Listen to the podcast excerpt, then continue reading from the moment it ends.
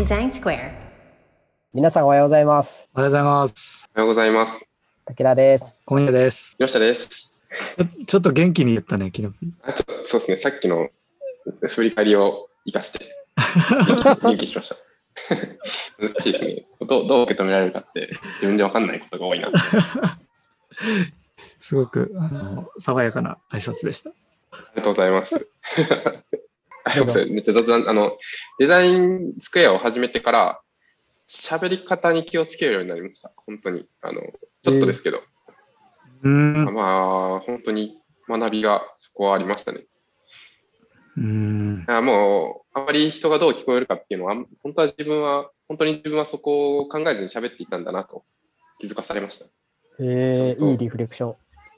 えそうですね。ただただそこなんですけど。え、どうどういうとこ気をつけてるんですか？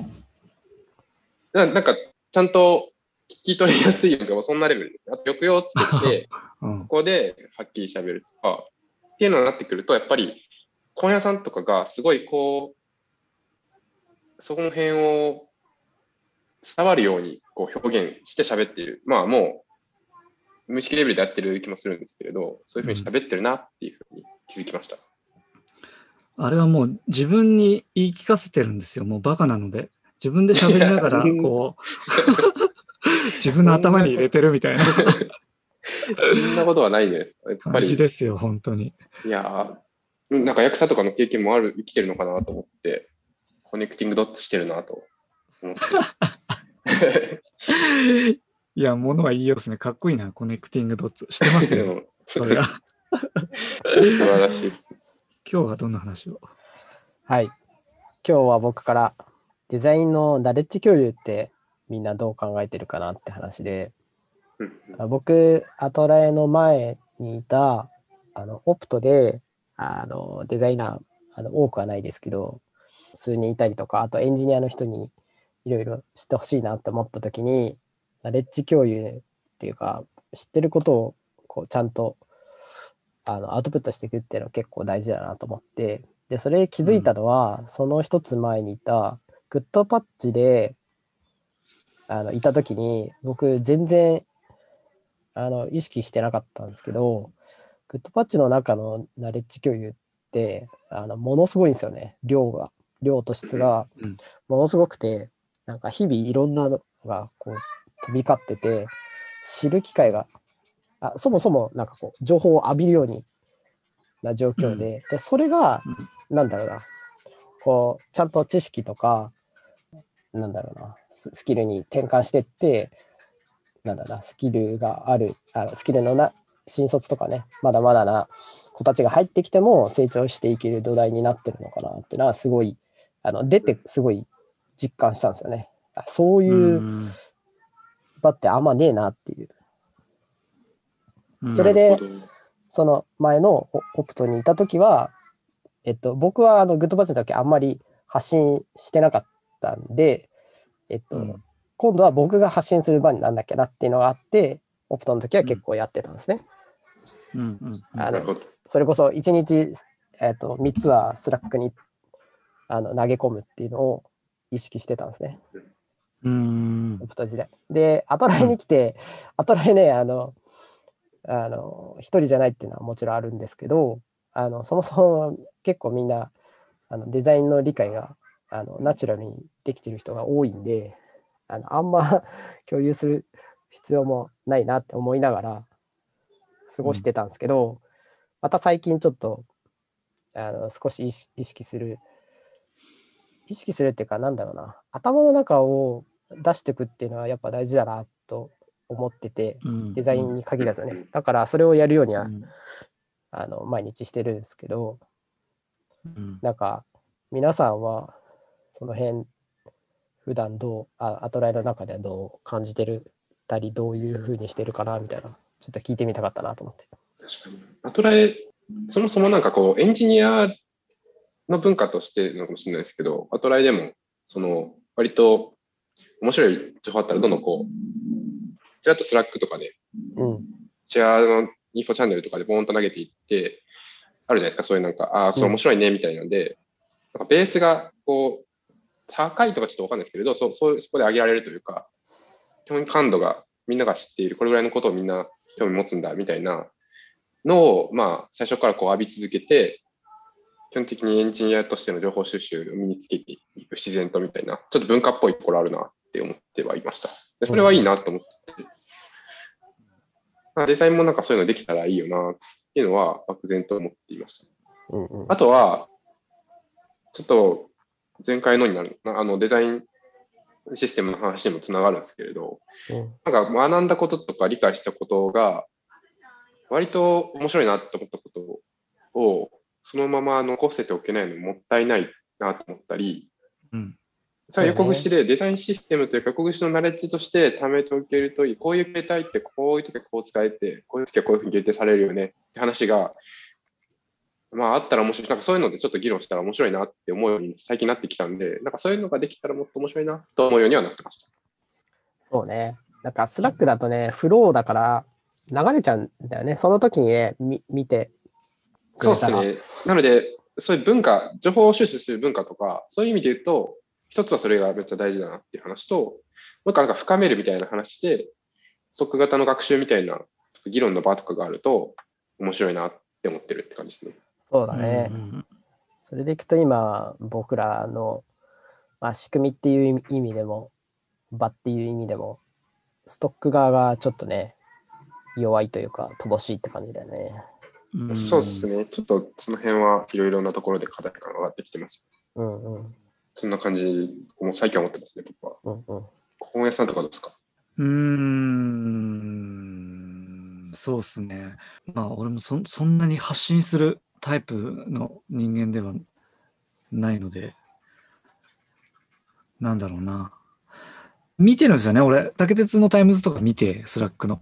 ありがとうございます。そう。だから俺、デザイナーのタイムズはわーってみんな見て、ほうほうって言ってるタイプの人間なんで。で、なんか、そうだな、ナレッジ。ナレッジっていうか、なんか脳みその共有とかうんうん。っていうのは必要だなと思ってはいて、実際デザインするとき自分のタイムズにわーって垂れ流したりするときもあるんだけど、まあすげえ気まぐれでスイッチ入ってるときだけやっちゃうみたいなうんある気持ちのがあって、まあこれ、まあ俺の個人の問題なんだけど、まあああいうのをみんなが共有できたら、ね、他のメンバーの脳みそも借りられるし、うんうんうんあ自分の状況も分かってもらえるしっていうのはうん、うんちゃんとやった方がいいなとは思う。うんうんで、それで言うと、その、ちゃんと毎週 ADC、あの、アトライアデザインセンターを略して ADC って言ってて、そのミーティングしてるじゃないですか。してますね。あれは結構、俺的にはすごく刺激になってて、うんうんうん。うん、他のメンバーの状況わかるし、で、何考えてるかとか、最近、あの、雑談会とか始めたので、うん。あのーね、まあ、前やったその、なんだ、偏愛 LT じゃないけど、他のメンバーがどういうところに目つけてて、どういうのがいいと思ってるかとか、うん。っていうのもわかるし、あれはすごく良いかなと。いいですよねうん。ざ雑談コーナーがあるのがいいですよね。そうそうそう。あと、このデザインスクエアはかなり俺は、あのーアウトプットとインプットの場としては、うんかなり機能してて、うんうんなるほど。そうそうそう。いいっす、これは。確かに、これでも、あれっすね、話すのって、まあ、雑談に振り、これもなんか、どこまでのあれなんですけど、まあ、これも雑談っちゃ雑談なんですけど、うんテーマが決まってて、アウトプットで聞く人がいるから、割とこう、しっかり内容はないとなと思いながらうん。話すぐらいのなんかこのバランスみたいなのはすごいちょうど良いなと思ったりはうんうんうんますね。単純に雑談の場をこういうふうにデザインするというか、テーマを決めて話しましょう。ただまあ、そんなめっちゃかっちりしたわけじゃなく、うん。そのテーマで雑談をするというぐらいのがあると逆に、その収束も一定するというか、デザインの共有になってるなっていう。ううんんうんうんうんで実際そのナレッジの共有の仕方みたいなのもあるじゃないですか。テキストで残すとか、まあ Slack に流すとかもそうだけど、はい。で、このデザインスクエアって、まあ、俺とキリビが喋ってるだけだから結構楽じゃないですか。竹内はちょっと編集してくれたりしてるから、あの、ちょっと負荷かけてるけど、いや、でもいや、あれですよ。うんそんな時間かけてないんで。でもこれ、貯めてって後で聞けるだけでも、俺たち的にも財産じゃないですか。うん。確かにな。その発想は、あ、これ、だから、でも基本フローだけど、うんテーマ決めて喋ってて、区切ってるから、ストックっぽく貯めていけるから、後でこう、なんか、構造化したところに紐付けて、この場合はこの、その音声聞くと、ちょっとわかるよとかってできますよね。そうなると。そうそうそう後でそれはストックにそれはあるね。ちなみにね、あの、この間、うちのグリーンのメンバーでバナー作ってくれてる子がいて、うん。と。はいはい。言葉の使い方がちょっとあんまり良くなかったので、はいはい。この間ララベリングの話したでしょ？はいはい。ああれを聞けっつって送ったの。ほう、ほう、それは面白い。どうどうなったんですか、それは。いや、めっちゃいい。なんか、確かにそういどどう発なんか効果ありました？いや、すごくわかりました。あの、すごく言葉を雑に使ってましたみたいな。まあ、雑に使ってましたとは 言ってないけど、あんまりそこまで意識してなかったですっていう。話だったので、かなり効果はあったと思います。面白いっすね、それ。めっちゃおもろいな。うん。楽っすでし、楽だしって言ったらいいけど。あの、いい感じに、そうっすね、感覚、感情的なところもいい意味で乗っかりそうだし。そううん。テキストとね、こう方法としては、そうそうそう、うんテキストってちょっとね、読まれること考えて書かなきゃいけなかったりとかすると、ちょっと時間かかっちゃったりするけど、うん確かにな。楽ですもんね、聞く方も、インプットもうん。しやすそうだなっていう。うん。なんかそれた面白いですね。動画じゃないからまたね、違うんでしょうね。そう、なんか目も奪われないしね、手も奪われないし。そうそう。耳だけっていうね。耳だけの時間を奪うっていう。うん。家に帰る途中に聞いてもらえれば、本当にいいぐらいの。うんねそんなこと言い始めたら、なんか、次からのテーマにちょっと申請が入りそうになって、この役に立つやつから選んでこうみたいな申請がいやいやいや。それは、それはあの衝動、衝動のままにテーマは決めましょああ、ね。そうですね。ブレる。コンセプトがブレるう。やつね。そこはブレるやつ。うんそう。まあでも、あれですね、その、なんだろうな。僕が昔、それこそ、えっと、5年前、6年前みたいな話でいくと、やっぱりテキストの共有だったりとか、URL、えだ誰かが、まあ、アウトプットしたものを URL を送って、その記事読んうん。読むことでとか、えっと、そのアプリをダウンロードして自分で使ってみることで、えっと、ナレッジが共有されてたっていうか、あのインプットがあったっていううんうん。時代から、それだけじゃなくて、まあ、音声、まあ、あの動画ももちろんね、YouTube でもありますけど、そういう、なんか、インプットも多様になってきたみたいなところはあるんですかね。うんそうっすよね。確かに。なんかあの、クラブハウス出てきて、うんあの気づいたというか、気づくの遅いかもしれないけど、耳って本当に今まであのサボってたなって思うじゃないですか。なんか、ああいう体験するとすごいですね。本当にコンセプトとかそういうものの力っていうか、概念変えたときに、う一ん。日前まで誰も知らなかった、気づかなかった価値みたいなのってもう気づかされた時の世界の変わり方みたいな、面白いですよね。そうっすよね。昨日もあれでしょ？クラブハウスで深澤さんがあそうっししてたんでしょ？あ、そうなんだ。そうっすよ。あ、そうっすよ。もう俺、一人テンションめっちゃ上がってました。あの、後輩とハッカソンしてたんですけど、音楽聴きながら、あちょっと一回止めて、クラブハウス聞かせてって言っちゃいました。うん。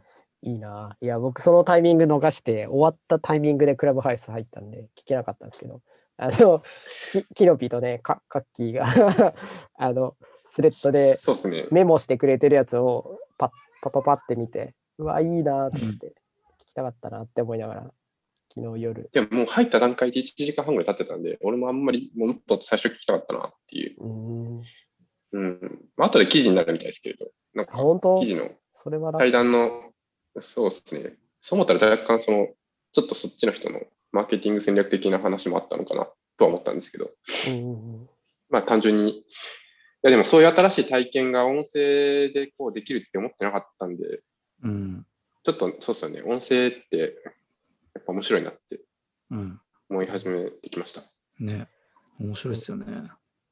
昨日その流れで俺、あの、原健也さんの、えっと、ポッドキャストをフォローしたし、一個聞いたしっていうなんだろうな、音声でインプットするっていうことを自分も始めてるなと思った。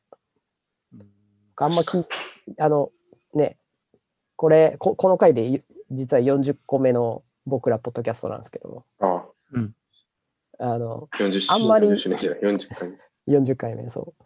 あんまり、あの、他人のポッドキャストはあんま聞かないんですけど、あの、聞いてるやつありますけど、そんな多くないんですけど、なんか、うん昨日のその、ね、あの、深澤さんの話からの原健也さんみたいなのでいくと、はいはい。なんか、お音からのインプットも、やっぱ悪くないなってのはすごい思って。うん。うん。そうっすよねねなんか記事、記事とか本とかの、もう一つのその同じように立ち位置として、音声って単純にやってもいいっていう感覚が出てきてるかもしれないですね。うんう。ん。いや、俺もだからこれ乗っかった立場だけど、やってみて楽しいし、うん。うんうん。あのね、映像編集とかじゃないから、映像編集ってめっちゃ手間かかるじゃない？そうそうそう。はい。そうそうそう、ああいうのもないから、これはかなり効率がいいぞと思って。いや、本当そうっすよ。そう、うちのエンジニアもやればいいのになと思ってね。いや、だって本当に、あのう、ん別のね、ポッドキャストで僕話しましたけど、あの、うん6個の録音、あ3人で話してる録音と、僕が編集するっていう時間だけじゃないですか。うん。でお二人は、お二人は1時間ちょっとじゃないですか。で僕うんは編集入れても2時間なんですよ。うん。うんえ、3本分やって？3そう本分って言っちゃってるからさん三本分やって。そう、3本分編集しても、あの、出、出演っていうか、この録録音とセットで2時間ですよ。週週に2時間だけですよ。はいはいはいはいだからだ、誰かがリードしても週 2, 時2時間しか奪われないですよ。ああう。んうんいや、いいよね。